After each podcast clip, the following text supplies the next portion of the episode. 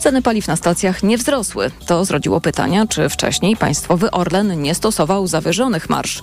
O wynikach kontroli informował wczoraj prezes UOKiK-u Tomasz Chróstny, który nie dopatrzył się w tej sprawie nieprawidłowości. Na początku tego roku duże emocje budziła kwestia cen benzyny i oleju napędowego. W związku z tym wszcząłem postępowanie wyjaśniające dotyczące rynku paliw. Konsultowaliśmy się również z Komisją Europejską. Postępowanie wykazało, że ceny paliw stosowane przez Orlen malały wolniej niż notowane cen paliw na rynkach europejskich. Nie stanowiło to jednak naruszenia prawa w myśl polskich i unijnych przepisów ochrony konkurencji.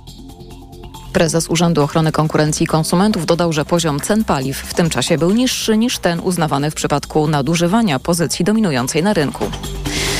Pasażerowie w Gdańsku mogą się od dzisiaj przejechać testowanym właśnie przez miasto nowym autobusem elektrycznym. Spółka przewozowa w oczekiwaniu na flotę 18 zamówionych już elektrobusów sprawdza modele innych producentów. Potrzebujemy autobusu, który mógłby przejechać około 400 km dziennie na jednym ładowaniu. I ten autobus jest też takim przykładem postawienia na dobrą baterię. Autobus, który prezentujemy, przejeżdża 300-350 km na tym zestawie baterii, która jest. W autobusie o rozmiar większym, 12-metrowym, możemy włożyć baterię, dzięki którym autobus będzie dawał radę przejechać nawet 500 km.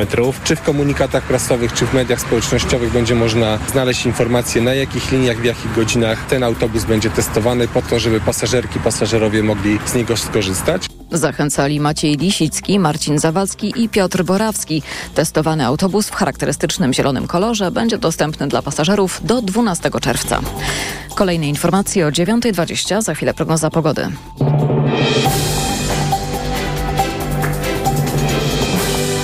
Sponsorem programu jest ROPLAG, organizator konkursu dla wykonawców prac budowlano-montażowych. Wykonawca roku www.wykonawcaroku.pl. Pogoda. Najwięcej słońca w północnej połowie kraju. Im dalej na południe, tym chmur więcej i to chmur deszczowych. Na południu i południowym wschodzie możliwe także burze z gradem. A na termometrach maksymalnie 20 stopni w Rzeszowie i Krakowie, 23 w Lublinie i Katowicach, 27 we Wrocławiu, Łodzi, Warszawie, Białymstoku i Gdańsku, 28 w Poznaniu i Szczecinie. Sponsorem programu był ROPLAG, organizator konkursu dla wykonawców prac budowlano-montażowych. Wykonawca roku www.wykonawcaroku.pl. Sponsorem alertu smogowego jest firma Kostrzewa, producent kotłów na pelet do programu Czyste Powietrze. Smog o poranku w Poznaniu, Bydgoszczy, Toruniu, Warszawie, Lublinie, Krakowie, Katowicach, Olsztynie i Białymstoku. We wszystkich tych miastach przekroczony jest poziom pyłu PM2,5. A kolejny smogowy raport w TOK FM o 17:00. Sponsorem alertu smogowego jest firma Kostrzewa, producent kotłów na pelet do programu Czyste Powietrze. Radio TOK FM. Pierwsze radio informacyjne. Poranek Radia TOK FM. Prezydent Ukrainy wzywa organizacje międzynarodowe, te pomocowe, by jak najszybciej włączyły się do akcji usuwania skutków zniszczenia zapory w Nowej Kachowce, zwłaszcza ewakuacji ludności z zalanych terenów. O tym, jakie w tej chwili, chciałem powiedzieć problemy, ale to by było zdecydowanie za mało powiedziane, z czym się mierzy w tej chwili ukraińskie społeczeństwo, tym bardziej właśnie po wysadzeniu tamy w Nowej Kachowce. O tym wszystkim będę rozmawiał teraz z Adamem Balcerem, z Kolegium Europy Wschodniej, autorem podcastu Babel na portalu tokfm.pl. Dzień dobry, witam w Radiu TOK FM. Dzień dobry. Dzień dobry. No i właśnie chciałem, żebyśmy zaczęli od tego, co najbardziej jest aktualne, czyli od tego, co się dzieje z ludźmi w Ukrainie wzdłuż Dniepru po wysadzeniu tej tamy. Jak by pan ocenił te wyzwania, przed którymi stoją władze, kwestia ewakuacji ludności, zapewnienia domu, nowego domu, czy tymczasowego dla tych ludzi, którzy są objęci tą katastrofą? Co to w ogóle oznacza? Takich rozmiarów katastrofa? To znaczy tak, no po pierwsze musimy poczekać jeszcze na ocenę skali, natomiast pamiętajmy, że część ludzi to są osoby, które są pod okupacją rosyjską.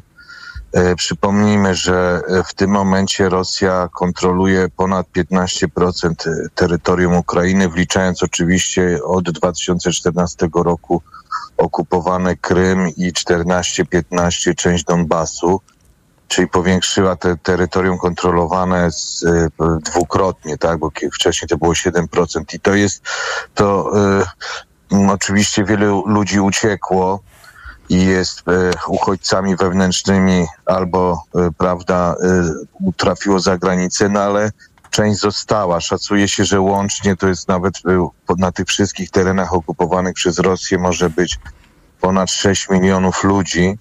No i no niestety to są też te tereny właśnie mniej więcej można, tu bardzo trudno to oszacować, żeby było jasne, ale no można szacować, że to jest nawet około ponad 2 miliony na tych terenach, które Rosja opanowała po pełnoskalowej agresji 24 lutego rozpoczętej zeszłego roku. To i tak jest znacznie mniej niż to terytorium kontrolowane. Przypominam, że to było około 25%, czyli Ukraińcy znaczną część odbili.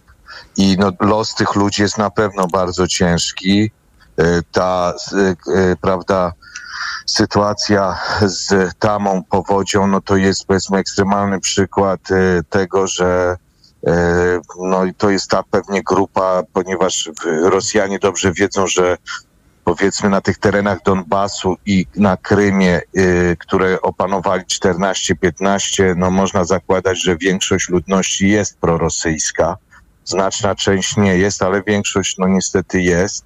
No to na tych terenach, które opanowali później, w zeszłym roku, no to wiedzą, że to są, tam są też działają oddziały partyzanckie, tak, grupy ukraińskie, służby specjalne, dywersyjne, więc no traktują tą ludność jako piątą kolumnę.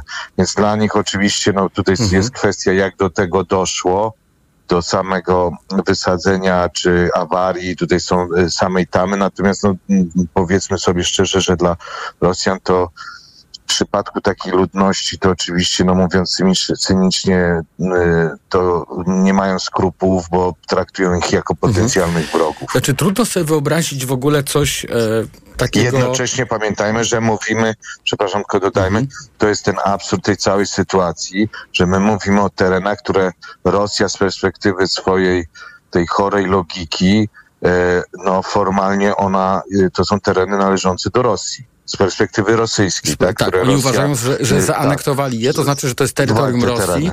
I to są... Tak. A traktują tych ludzi, tak, no oczywiście mamy poziom de jure i de facto okupacji. To jest o tyle ciężkie do wyobrażenia, że mamy ludność, która mieszka na obszarze, który zostaje zaanektowany, traktowani są jako obywatele drugiej kategorii, mają problem pewnie z dostępem do jakichś usług publicznych. No tak to sobie wyobrażam, że na tym obszarze, gdzie są okupanci, to tak musi wyglądać. Przychodzi powódź, zabiera cały dobytek, ludzie są na tych terenach okupowanych, nie ma, są problemy z ewakuacją, czy też Rosjanie jej nie przeprowadzają. Na obszarach, gdzie Ukraińcy próbują ewakuować ludzi, odbywa się to pod rosyjskim ostrzałem i przychodzi coś takiego do głowy, no co jeszcze się może wydarzyć, prawda, że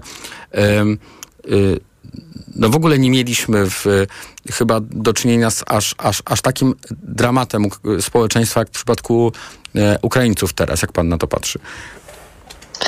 No myślę, że jakby, szczerze mówiąc, no jakby pan porozmawiał z ludźmi mieszkającymi wokół Kijowa, Irpień, Bucza i tak dalej, no to by powiedzieli, że no mimo wszystko ich doświadczenie jest straszniejsze. To wszystko się oczywiście, jak pan zauważył, no dzieje w sytuacji, kiedy toczą się walki. Jest kwestia, prawda, ukraińskiej kontrofensywy. Na pewno Ukraińcy już podejmują, widać, że prowadzą jakieś działania. No i część tych ludzi, którzy są pod okupacją rosyjską, takich los jest o tyle bardzo niekorzystna, sytuacja niekorzystna, że Rosjanie starają się tych ludzi rusyfikować, tak? Nie ma opcji, oczywiście mamy do czynienia z okupacją, z państwem totalitarnym, z deportacjami, tak, z aresztowaniami, odpowiedzialnością zbiorową i to wszystko Rosja uzasadnia tak, że toczą się walki i to są tereny na zapleczu frontu. Pamiętajmy, że to jest w ogóle, jak spojrzymy na całą Ukrainę, no to mamy coś takiego, że bardzo dużo ludzi uciekło i szczególnie uciekło z tej, prawda, wschodniej i południowej części kraju, tam gdzie toczyły się walki, też północno-wschodniej. I to jest tak, w ramach kraju mamy ponad 5 milionów uchodźców wewnętrznych, z tego 1/3 mniej więcej to są ludzie, którzy są w tej południowo-wschodniej części kraju, tam właśnie gdzie jest Zaporoże, Donbas, Hersoń, to już południe, i oni generalnie często to jest ta grupa, która nie uciekła dalej, tylko że to są ludzie, którzy są no niedaleko też od frontu, tak? Stwierdzili, że trzeba, nie ma co uciekać dalej, że może uda się wrócić, tak? I czyli to też jest coś takiego, że pamiętajmy, że tam mamy doświadczenie ludzi, którzy też na masową skalę uciekli z domów. Jest ponad 8 milionów Ukraińców, uchodźców. Z tego część to są ludzie, którzy są w Rosji, którzy uciekli też do Rosji. To są jeszcze oczywiście, jakby spojrzeć na statystyki, ludzie, którzy jeszcze uciekli w część 14-15 w tamtym okresie. Ale to, to są ogromne liczby, bo mówimy o kraju, który tak miał, powiedzmy, populacja cała, to licząc z Krymem, to będzie 40 kilka na początku, prawda, przed 13 rokiem to będzie 40 kilka milionów ludzi. Więc to jest naprawdę traumatyczne doświadczenie. Część ludzi oczywiście wraca, więc jakby opowiedzieć, zrobić jakiś film o społeczeństwie ukraińskim czasów wojny, no to jest społeczeństwo, które ma bardzo takie doświadczenie, prawda, przemieszczania się na wielką skalę. I też pamiętajmy, tak jak powiedziałem, no, każdy z tych ludzi, no, doświadczenie Lwowa wojny jest zupełnie inne, przy całej oczywiście empatii Ukraińców z Lwowa, którzy niż Charkowa na przykład. Rodaków, niż na przykład Charkowa, niż tych terenów, które no niestety były okupowane przez Rosję i które Ukraińcy odbili, gdzie Rosjanie robili straszne rzeczy, tak? Więc to jest... Na koniec chciałem pana jeszcze zapytać, poprosiłbym, żeby pan krótko ocenił, jak to wszystko wzmocniło tożsamość ukraińską, bo dzisiaj jakby liczba osób, które są przeciwne Rosji, jest zupełnie inna niż przed wybuchem pełnoskalowej agresji. Język ukraiński też chyba ma się lepiej niż wcześniej. Jak to jest? Na pewno stało się coś takiego, że to społeczeństwo stało się znacznie bardziej homogeniczne, spójne. Nie było tak przed wojną, że... Znaczy nie można być jakiś... Jeśli chodzi o stosunek do Rosji, on był krytyczny, a teraz się stał... Wrogi. W olbrzymim stopniu. No, był wrogi, a jest z oczywistych powodów bardzo, bardzo wrogi. No wiadomo, Rosja napadła i prowadzi zbrodniczą wojnę, popełniając zbrodnie wojenne. Więc to jest oczywiste. Natomiast to nie jest tak, że Ukraińcy stali się monolitem, jak właśnie te kwestie tożsamościowe mimo wszystko, chociaż w wielu kwestiach widać o wiele większą spójność, no to jak jest pytanie dotyczące stosunku na przykład do kultury rosyjskiej, języka rosyjskiego, nauki w szkole, do kultury rosyjskiej, literatury w przestrzeni ukraińskiej. Jak ludzi się o to pyta w badaniach publicznych, no to widać, że tutaj są różnice, że ludzi, którzy są powiedzmy z południowo-wschodniej Ukrainy, różnią się od innych regionów pod tym względem, no i że są mniej krytyczni, tak, że na przykład zachód kraju jest o wiele bardziej jednoznaczny w takim odrzuceniu, konieczności odrzucenia kultury agresora. I kolejna kwestia, widzimy różnice też generacyjne. To, co jest niesamowite pewnie z perspektywy polskiej, jak się patrzy, no to, że mamy bardzo dużą poprawę stosunku na przykład do gejów i też poparcie mamy, to się dzieje, stało naprawdę w ciągu kilku lat, jak się patrzy na badania. Ukraińcy przyjmują zachodni tak, punkt widzenia i, tak. I kulturowo się i też trochę... Tak, i to jest niesamowite, że to dotyczy sfery, że no, tak jak przypomnijmy, że w rankingu Rainbow, który ocenia prawda, sytuację gejów w krajach w Europie, no to Ukraina jest przed Polską, ta sytuacja jest lepsza i ona może jeszcze nas zdecydowanie wyprzedzić, bo od marca jest w parlamencie i jest duże prawdopodobieństwo, że zostanie zaakceptowana ustawa legalizująca związki partnerskie. Pod koniec zeszłego roku parlament zaakceptował ukraiński wprowadzenie kar za mowę nienawiści, dyskryminację wobec środowisk Może się okazać, przepraszam, że przerwę. W Polsce oczywiście jest problemem. Już powoli, już niestety musimy kończyć, ale puenta jest chyba taka, że w niektórych obszarach mimo tak trudnych warunków i wojny Ukraina się może stać bardziej zachodnia niż my. Bardzo dziękuję. Tak, kończymy, tak? No niestety musimy. Okay. Ale moglibyśmy, jak Państwo słyszą, o ukraińskim społeczeństwie godzinę całą rozmawiać. Adam Balcer, Kolegium Europy Wschodniej, autor podcastu Babel na portalu tok.fm.pl. Za chwilę informacje, najnowsze informacje.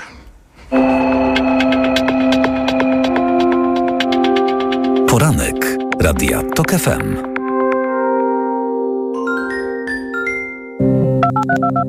Cześć, tu Wojtek Mazalewski. Już w najbliższą sobotę o godzinie 20 audycja Między Słowami. Porozmawiamy z Kamilem o najnowszej płycie Jugend 2. Jestem. Do usłyszenia.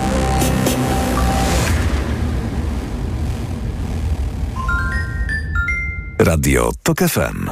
Pierwsze radio informacyjne.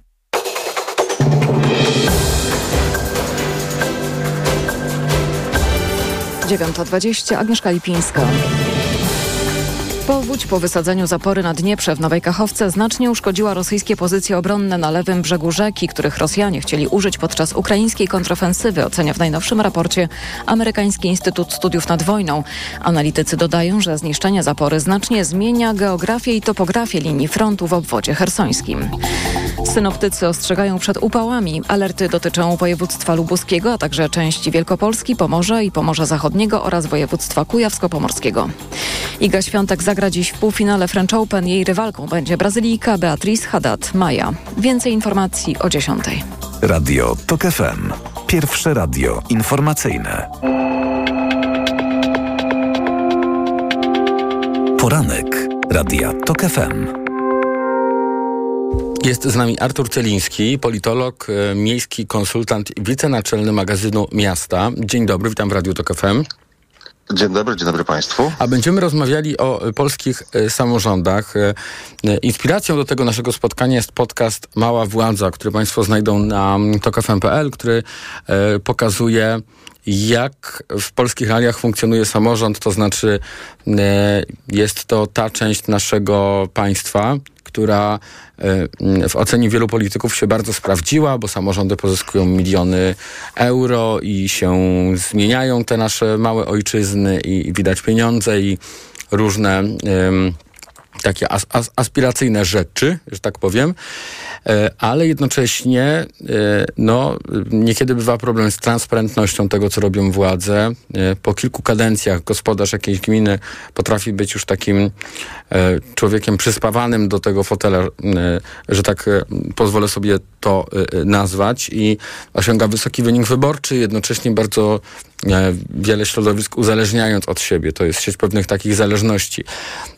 To może na początek chciałem Pana poprosić o taką właśnie refleksję związaną z też pojawieniem się u nas podcastu Mała Władza. Czy polski samorząd to jest coś takiego zupełnie zdrowego dzisiaj? No bo chyba jednak nie. Oczywiście, że z tym samorządem mamy troszkę problem i jednocześnie powinniśmy być temu samorządowi wdzięczni. To jest taki trochę ambiwalentny stosunek, ale myśmy już, kiedy zakładaliśmy Kongres Ruchów Miejskich w 2011 roku, zwracaliśmy uwagę na obecność tak zwanych lokalnych kacyków, czyli takich do burmistrzów, prezydentów albo burmistrzyni czy prezydentki, które wykorzystując kontrolę nad wszystkimi zasobami w danej gminie, tak, zbudowały sobie taką pozycję, która jest nie do podważenia. I to jest często inny. Przepraszam, pozwoli pan, że zupełnie. To jest często tak, że się objawia jakiś utalentowany samorządowiec, który bardzo fajnie rokuje, a po 2 kadencjach zaczyna się coś psuć. Znaczy, bo to też wynika z tego, że jakby ten system jest tak skonstruowany i sytuację gospodarczą często mamy taką, a nie inną, że samorząd czy administracja jest największym pracodawcą w regionie. Prawda? I oczywiście to jest taka pokusa często dla różnego rodzaju ludzi przy władzy, żeby wykorzystać tą pozycję. No i niektórzy ulegają tej pokusie. Prawda? No bo tak się łatwiej rządzi, tak jest efektywniej. Pamiętajmy też o tym, że my oczekujemy od samorządu, że ten samorząd będzie sprawnie efektywny, zwłaszcza w budowaniu nowych inwestycji, tworzeniu jakichś systemów. Proszę zauważyć, że nawet rząd zleca samorządowi realizację swoich najważniejszych programów, tak jak było z 500+, tak? Na początku. Tak? Dlatego też, że ten samorząd wielokrotnie dowiódł swojej sprawczości. I teraz jakby jest ten problem w tym, że w poszukiwaniu tej sprawczości często samorządowcy przekraczają pewne granice, na początku te małe, potem te większe i niestety na koniec się okazuje, że po prostu no, ta pozycja władzy w regionie jest niepodważalna również dlatego, że ktoś przekroczył granice, których przekroczyć nie powinien. Prawda? Potem każdy, kto chciałby przeciwstawić się takiemu prezydentowi, czy burmistrzowi, czy burmistrzyni, no niestety sytuację ma skomplikowaną, no bo nie tylko musi mieć dobry pomysł, nie tylko musi przekonać ludzi do swojej koncepcji, ale też walczy z pewną machiną, która na każdym polu, szkoła, szpital, prawda, ochrona zdrowia, wszystkie spółki miejskie, tak? On musi po prostu walczyć z hydrą, która niestety często jest zbyt silna na to, żeby przełamać. No, państwo czasami ale też pewnie, jest dobra informacja.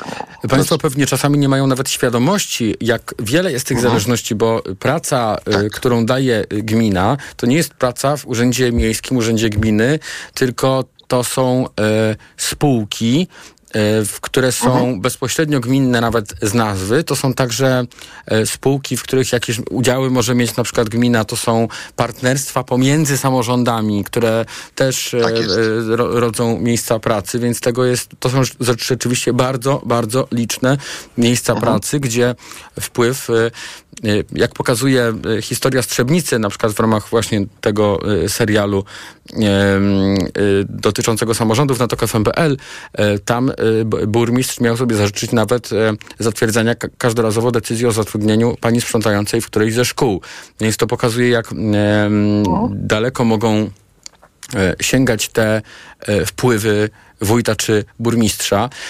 Zdaje się, że w tej chwili mamy dwukadencyjność w samorządach. Kadencja dłuższa, bo 5-letnia i tylko 2. Czy pan spodziewa się, że to będzie jakiś... Bo to dopiero zadziała tak naprawdę. Bo jeszcze mamy burmistrzów, prezydentów, którzy mają na przykład 4 kadencje za sobą i chyba ich czeka jeszcze jedna. Pan spodziewa się efektu? Tak, i chciałem jeszcze tylko powiedzieć, że oczywiście teraz mówimy trochę o tym, skupiamy się na negatywnym czy patologicznym efekcie działania samorządu terytorialnego, ale też warto pamiętać, że my jako Polacy generalnie ufamy naszym władzom samorządowym, tak? I to jakby w stopniu większym niż średnia całej Unii Europejskiej, bo aż 3/5 ankietowanych w badaniach CBOS-u, tak mniej więcej. Chyba bardziej niż politykom krajowym.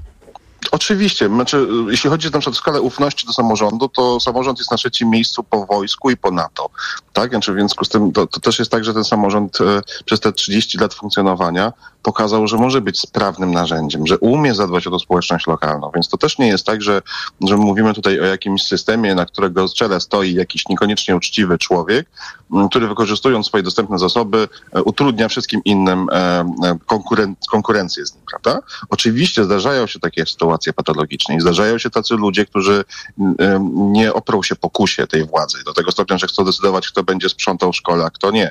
I ja w czasie swojej pracy w różnych miastach widziałem takie sytuacje. To, co mnie najbardziej jakby martwi, to to, że w pewnym momencie zanikła potrzeba współpracy pomiędzy różnymi osobami w mieście. I proszę sobie wyobrazić na przykład, że taki prezydent czy burmistrz, jeżeli nie ma samej potrzeby w samym środku siebie, żeby z innymi konsultować, rozmawiać, szukać innych pomysłów, też swoje idee poddawać jakiejś ocenie takiej osoby, które się znają, które mogą mieć inne zdanie, to on tak naprawdę nie musi tego robić, bo jeżeli ma większość w Radzie Miasta, tak? No to nie współpracuje z tą większością, tak? On po prostu na zasadzie trochę jakby wspólnego ugrupowania. Jeżeli nie ma tej większości... że po 90 roku jakby samorządy były pewnym odkryciem i wtedy się ścierały poglądy na poziomie wtedy jeszcze burmistrzowie i wójtowie nie byli z bezpośredniego wyboru, tylko wybierani przez Radę, ale wtedy się ścierały te poglądy, a w ostatnich latach, to być może negatywny przykład idzie z góry, burmistrz, wójt, prezydent wygrywa wybory i pierwsze co, za wszelką cenę musi skleić większość, która będzie mu popierała uchwały, bo inaczej kadencja stracona. A skoro tak, to już nie ma miejsca na dyskusję. No, te pierwsze lata samorządu terytorialnego, bo one były trochę takie romantyczne, bo mam wrażenie, że tam trafili ludzie, którzy rzeczywiście na fali tej całej zmian prodemokratycznych chcieli w jakiś sposób sensowny decydować o przyszłości.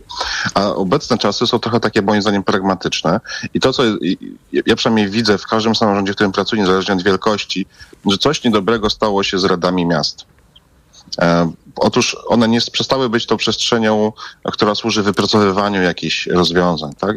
Rzadko kiedy słyszę, że podyskutujmy o tym na Radzie Miasta. Raczej zwykle słyszę, że te dyskusje na Radzie Miasta są bezowocne, że będzie z tego tylko awantura. Coś się ustala zakulisowo, a dopiero na Radzie Miasta...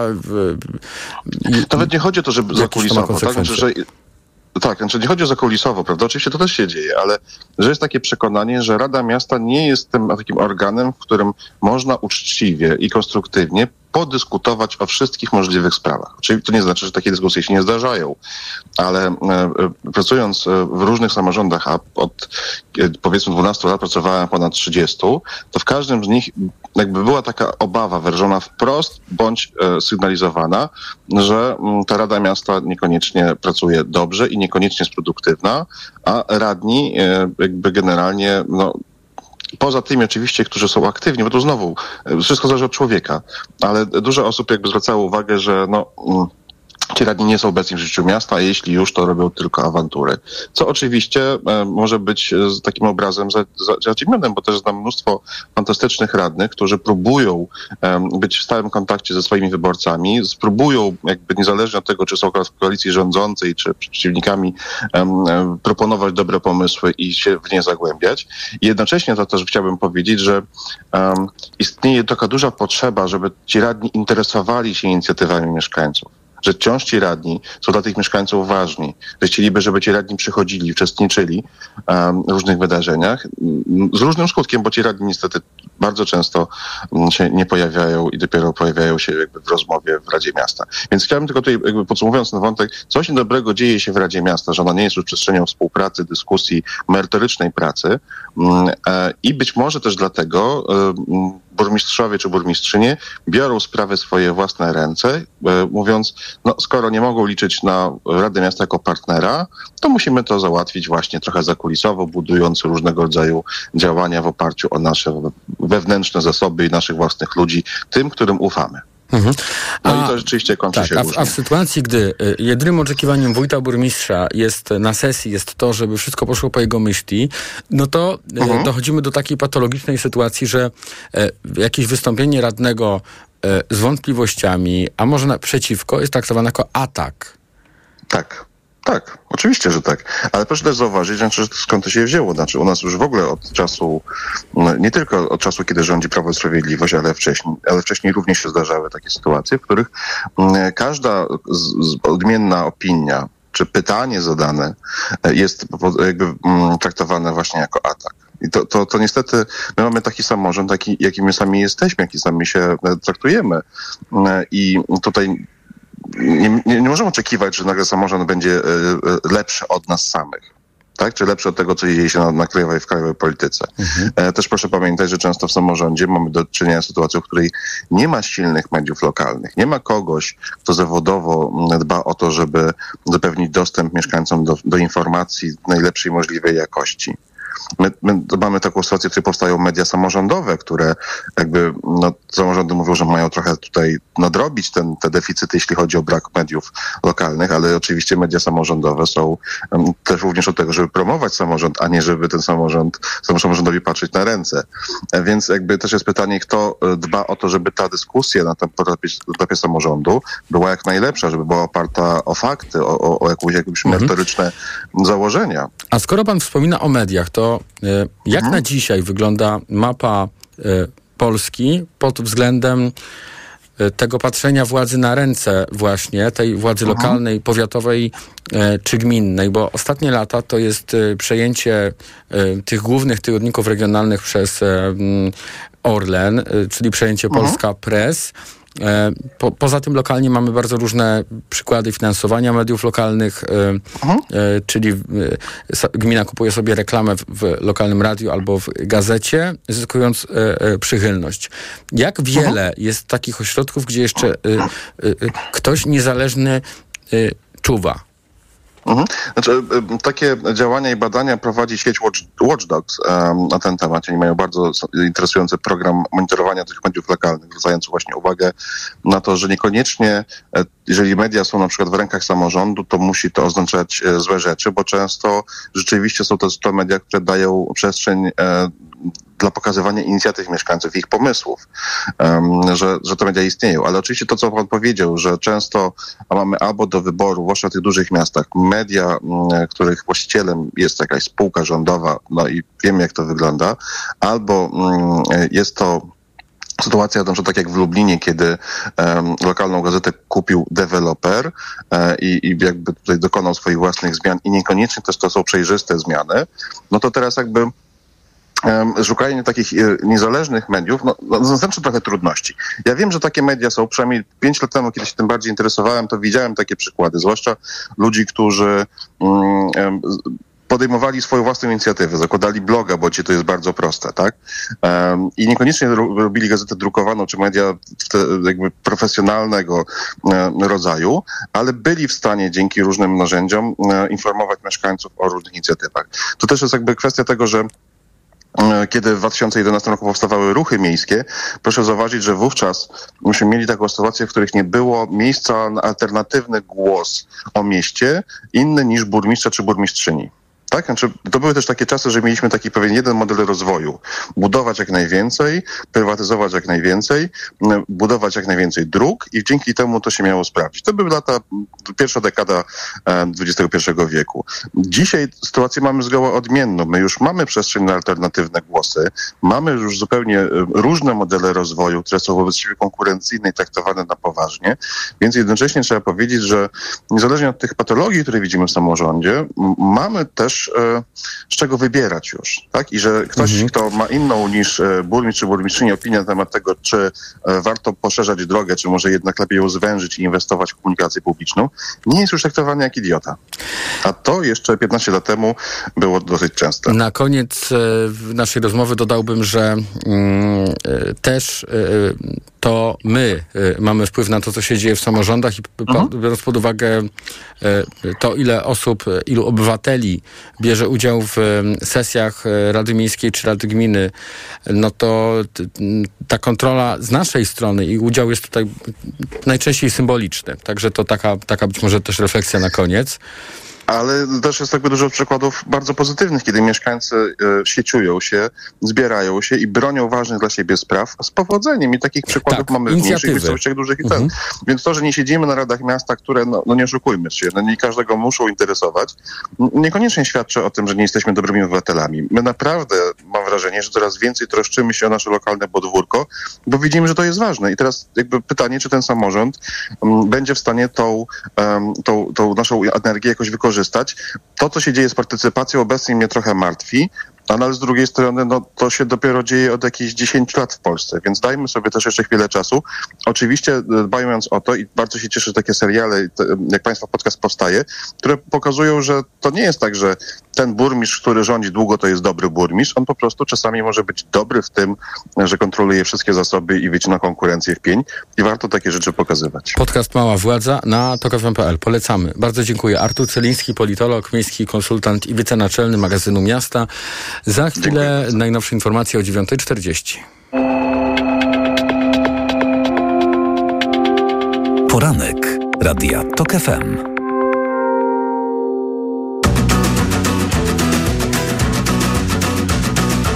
Obok ciebie nie ma już nikogo. Ochota wciąga cię w swój nurt. To nocny rekonesans, nieustający seans. Balkony porośnięte tłuszczem. Historia pełna śladów kul. Księżyc nad ochotą świeci późną nocą. Zawsze wędrujesz razem z nim. Księżyc nad blokami i kamienicami. na czarnym niebie ostrza błysk.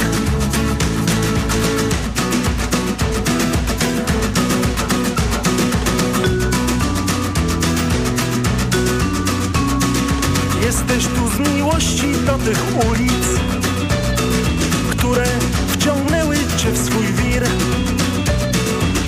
To nocny rekonesans, nieustający seans, balkony porośnięte bluszczem.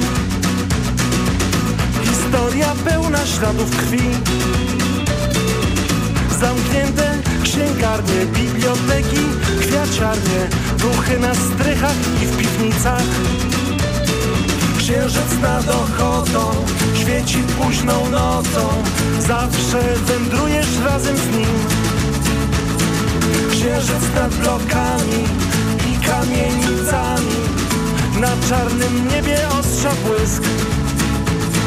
Księżyc nad ochotą świeci późną nocą, zawsze wędrujesz razem z nim. Księżyc nad blokami i kamienicami, na czarnym niebie ostrza błysk. Lista przebojów TOK FM. Jakie radio? Taka lista. TOK 4. Płyta Private Dancer. No bo jakbyśmy spojrzeli na to z dzisiejszej perspektywy, no co ona tam śpiewa? Help? Beatlesów? Tak, no, tak. Właściwie zdziwiłoby nas, że to może być, prawda, płyta jakaś, jakiś kamień milowy w karierze, punkt zwrotny i tak dalej. Tutaj wspomniałeś o jednej rzeczy. Niesamowita płyta. Niesamowita, zresztą zaraz puścimy Private Dancer, bo trzeba to zrobić. W końcu ktoś musi w tym radiu zagrać porządną muzykę. Lista przebojów TOK FM. Słuchaj i głosuj na portalu informacyjnym tokfm.pl. Radio TOK FM. Pierwsze radio informacyjne.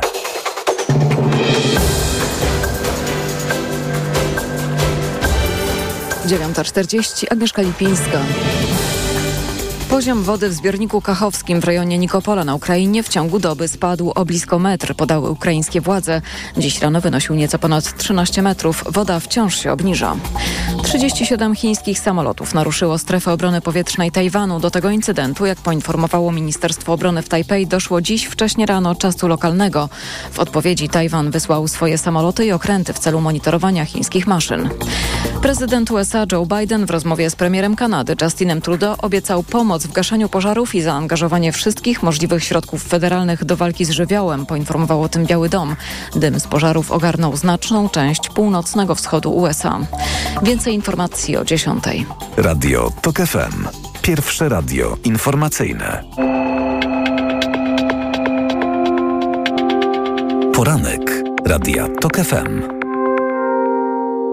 Jest z nami Marta Żerkowska-Balas, socjolożka i politolożka z Uniwersytetu SWPS, która koncentruje się na badaniu zachowań wyborczych. Dzień dobry, witam w Radiu TOK FM. Dzień dobry. Spotykamy się kilka dni po marszu 4 czerwca, marszu środowisk opozycyjnych. Być może tam można było spotkać także po prostu obywateli, którzy postanowili zainteresować się tym, co się dzieje wokół. Zacznijmy od takiego ogólnego komentarza dla pani badającej społeczeństwo.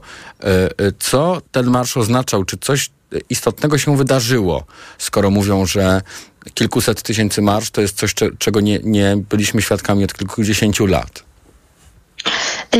Tak, ten marsz pokazuje, że ten duch obywatelski w polskim społeczeństwie ciągle jest, że wtedy, kiedy dzieją się jakieś sprawy ważne dla nas, jesteśmy w stanie się zmobilizować, pokazać, że coś nam nie odpowiada, że chcemy zmiany. Także no to jest fantastyczny pokaz polskiego społeczeństwa obywatelskiego. W jaki sposób ten pokaz świadczy o tym społeczeństwie?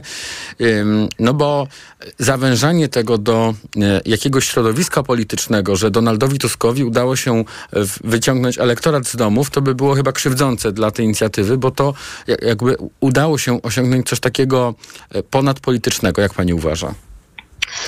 Tak, zdecydowanie tak. To pod parasolem 4 czerwca, pod parasolem Marszu Opozycyjnego i pewnie pod wieloma innymi parasolami czy hasłami ludzie wychodzili na ulicę. Badaliśmy jakiś czas temu protesty kobiet, czarne marsze i nawet tam wydawałoby się, że ten motyw przewodni protestów jest jeden. To były różne grupy obywateli, które miały różne interesy, różne potrzeby, które chciały zademonstrować w ten sposób. Ten niedzielny marsz myślę, że jeszcze bardziej jest zróżnicowany pod względem motywacji, pod względem tego, co Polacy chcieli wyrazić. Natomiast myślę, że taką nadrzędną wartością jest demokracja czy zestaw wartości demokratycznych, czy to świętowany w charakterze rocznicy, czy to wyrażany w formie protestu przeciwko temu, co dzieje się aktualnie w Polsce. Czy protesty w Polsce odbywają w ogóle jakąś ważną rolę, skoro tak rzadko mamy takie duże manifestacje? Protesty zawsze były takim ważnym elementem tego polskiego społeczeństwa obywatelskiego.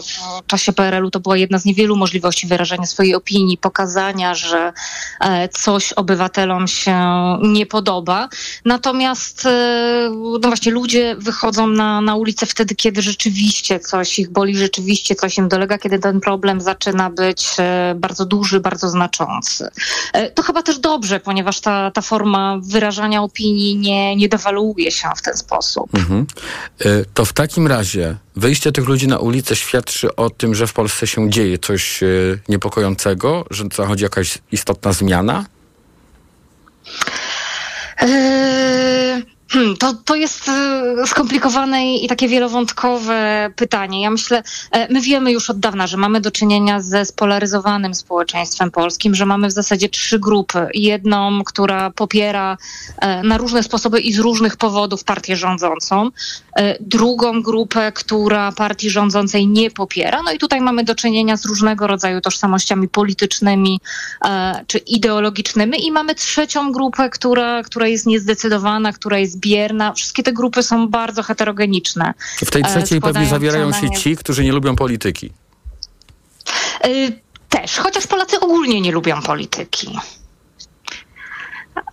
Tutaj przeprowadziliśmy jakiś czas temu, w 2018 roku dokładnie, badania, gdzie pytaliśmy, co Polakom kojarzy się z polityką, z partiami politycznymi. Słowo, które padało najczęściej, to afery. Oprócz tego pojawiają się kłótnie, awantury, pieniądze, układy, kolesiostwo. Więc ta polityka jest taką sferą, brudną sferą, do której idą specyficzne jednostki po to, żeby coś ugrać, żeby załatwić jakieś swoje interesy. Sytuacja, w której wszyscy zależymy od polityki, bo musimy przestrzegać przepisów, mamy państwo, które ma swoje organy, a jednocześnie nie lubimy, mamy o niej złe zdanie, to jest chyba nie najlepsza dla naszego społeczeństwa sytuacja, że na czele tego społeczeństwa stoją ludzie, których byśmy tam nie chcieli widzieć. Tak, ale tutaj mówimy o takich skojarzeniach ogólnie z polityką. Natomiast to, co wychodzi też z badań, to fakt, że Polacy są świadomi tego, że polityka jest konieczna. No i że partie polityczne, politycy czy ci reprezentanci, których wybieramy do różnych gremiów, są jedyną szansą na to, żeby nasze interesy, nasze jednostkowe czy grupowe interesy znalazły jakieś odzwierciedlenie na poziomie stanowionego prawa, na poziomie tego, co dzieje się, czy to na poziomie lokalnym, czy to na poziomie krajowym. Poradnik dla nielubiących polityki. Nad czymś takim pani także pracuje. Ja to hasło rozumiem w ten sposób, że rzeczywiście Polacy wystawiają złą ocenę politykom, natomiast nie oznacza to, że są przeciwni jakiejś takiej działalności na rzecz nas wszystkich demokratycznej. Co by pani powiedziała na temat powodów tego zamknięcia się przed polityką niektórych ludzi, którzy jak trzeba stają się aktywni i jak do nich trafić? to jest tak, jeśli chodzi o to polskie społeczeństwo obywatelskie, to tak jak pan powiedział, my się aktywizujemy wtedy, kiedy to są takie rzeczy, które znamy, co do których wiemy, że one są dosyć ważne, tak jak na przykład głosowanie w wyborach. Tutaj ta frekwencja nie jest być może największa nawet w naszym obszarze geograficznym czy geopolitycznym.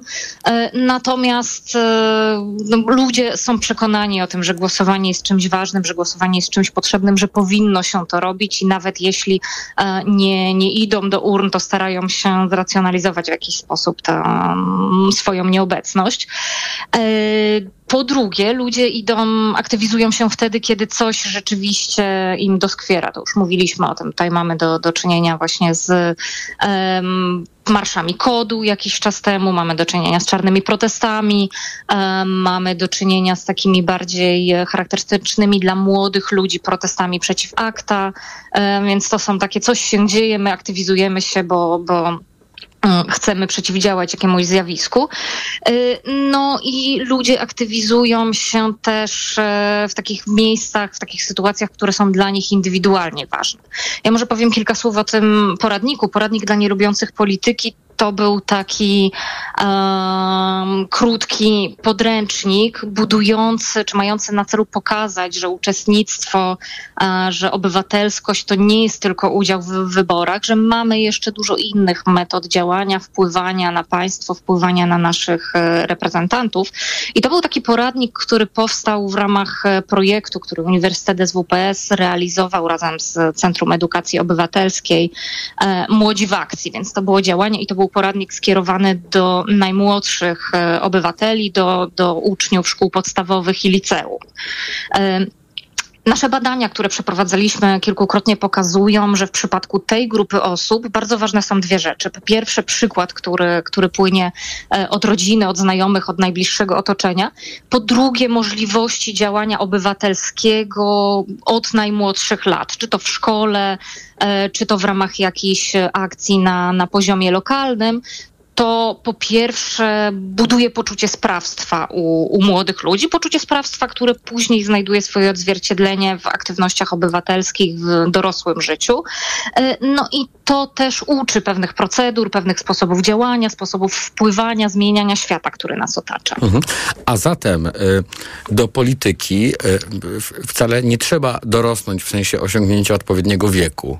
No bo w tej chwili to jest tak, że raczej im starsi, tym bardziej zainteresowani polityką, ale pod warunkiem uwolnienia tych zainteresowań, o których pani mówi, wcale nie musi tak być.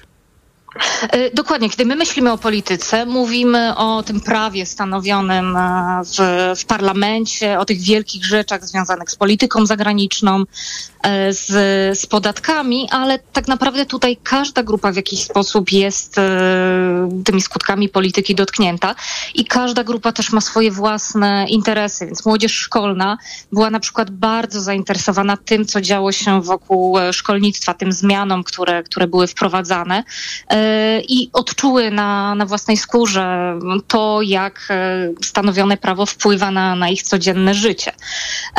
Mówimy też w socjologii o cyklu życiowym. To jest taki zestaw wydarzeń, który... może inaczej. Tutaj każdy z nas przechodzi przez szereg takich etapów życia. Zaczynamy od procesu edukacji na różnych poziomach, później budujemy rodzinę, znajdujemy pracę, wyprowadzamy się z domu rodzinnego. Tutaj te etapy są bardzo dobrze opisane. I to od tego, na jakim etapie cyklu życiowego jesteśmy, zależy po pierwsze to, jakie my interesy mamy w danym momencie. Po drugie, jaka jest dla nas stawka.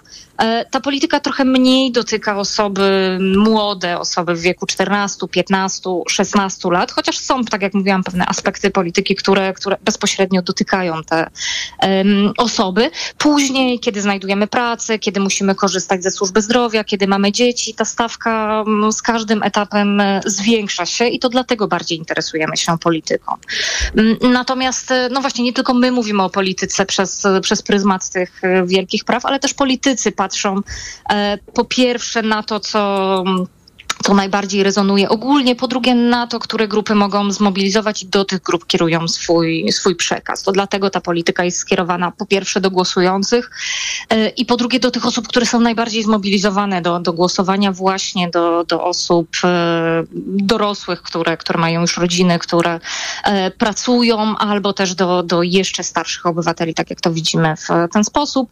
Młodzi na początku nie głosują, później też politycy wiedzą, że ten poziom zainteresowania polityką, poziom aktywności jest niższy, więc mamy do czynienia z takim błędnym kołem. Młodzi nie interesują się polityką, bo nie znajdują tam nic dla siebie, nie znajdują tam propozycji, nie znajdują swoich reprezentantów. Reprezentanci, politycy, partie nie interesują się młodymi, bo te grupy są bardziej zdemobilizowane. Na koniec chciałem panią zapytać, to będzie być może trudne do przewidywania, ale czy w tym roku, czy tym razem czekają nas takie wybory, gdzie jakoś wyborcy poczują większą sprawczość. Może takim zaczynem był tutaj ten marsz 4 czerwca. Zresztą jest Donald Tusk, zapowiada kolejny taki w Poznaniu. Zobaczymy, jak on wyjdzie. Czy to jest tak, że my po prostu zapomnimy o tym marszu, czy też on stał się jakimś impulsem do działania dla obywateli? Moim zdaniem te wybory na pewno będą charakteryzowały się wyższą frekwencją. Z podobną sytuacją mieliśmy w 2007 roku, kiedy też Polacy byli niezadowoleni z tego, co dzieje się na polskiej scenie politycznej, i taka mobilizacja, aktywizacja i też wzrost zainteresowania polityką był widoczny we wszystkich grupach wiekowych, we wszystkich grupach społecznych, i mam wrażenie, że teraz będziemy mieć z bardzo podobnym efektem. Natomiast no właśnie, do wyborów mamy jeszcze trochę czasu. Marsz odbył się kilka miesięcy przed tym rozstrzygającym momentem, kiedy Polki i Polacy pójdą do urn, więc w tej chwili ważne jest podtrzymanie tych pozytywnych emocji, które marsz wzbudził. Podtrzymanie zainteresowania polityką, ale też, i co chyba najważniejsze, danie Polkom, Polakom jakichś takich realnych obietnic, realnych postulatów, które połączyłyby ich, bo te marsze, one w pewnym momencie się wyczerpią. Możemy organizować takie wydarzenia w całej Polsce co tydzień, co 2 tygodnie, natomiast to nie wystarczy. To, czego Polki i Polacy oczekują, to są takie bardzo konkretne propozycje, konkretne sposoby wprowadzenia zmiany, powiedzenie, co my zrobimy, kiedy dojdziemy do władzy. Bardzo dziękuję. Marta Żerkowska-Balas, socjolożka i politolożka z Uniwersytetu SWPS, była razem z nami tuż przed godziną 9 w świątecznym poranku. Po godzinie 10 zapraszamy na powtórkę programu Owczarek i rozmowy wokół książki Kalifornia Live Czesław Miłosz. Następnie Cezary Łasiczka zabierze państwa w świat brydża, stawiając pytanie o to, czy brydż polepsza, czy pogarsza nasze relacje z bliskimi. To będzie powtórka Owczarka po godzinie 10. Warto zatem nadal być z nami. A za dzisiejszy program już dziękuję Maria Andrzejewska, która przygotowała audycję, Maciej Golczyński, który ją realizował, i ja, Wojciech Muzal. Bardzo państwu dziękujemy. Dobrego, pięknego, przyjemnego dnia.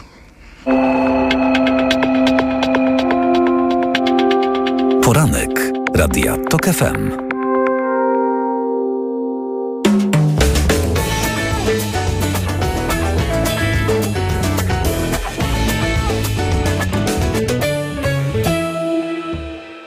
Autopromocja.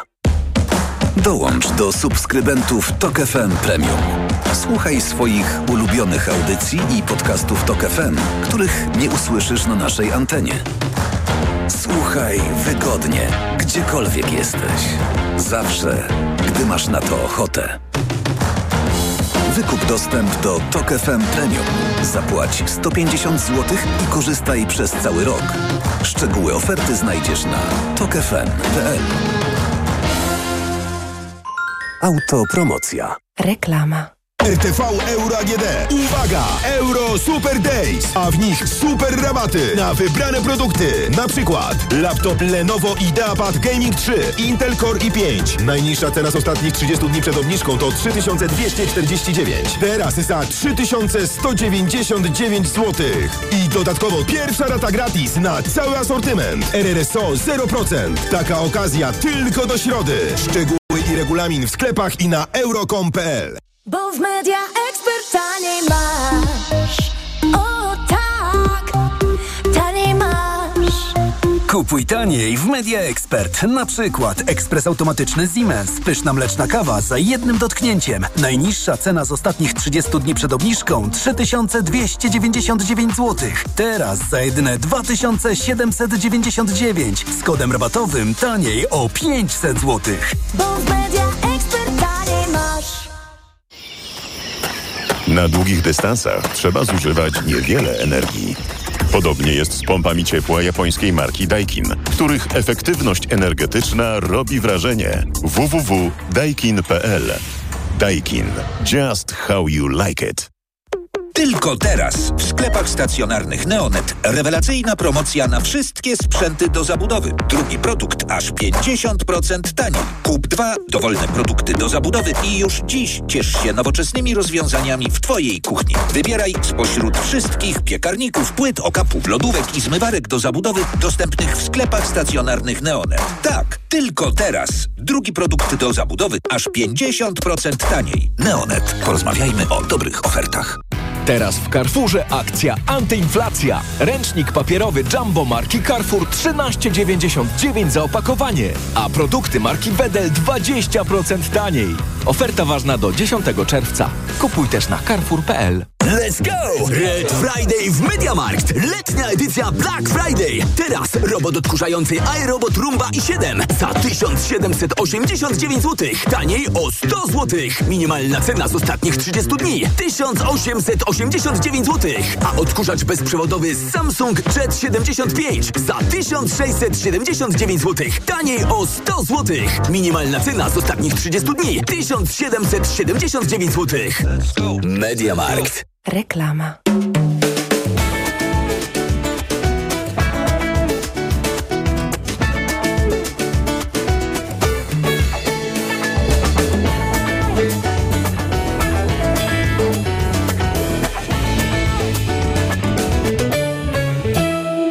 Radio TOK FM.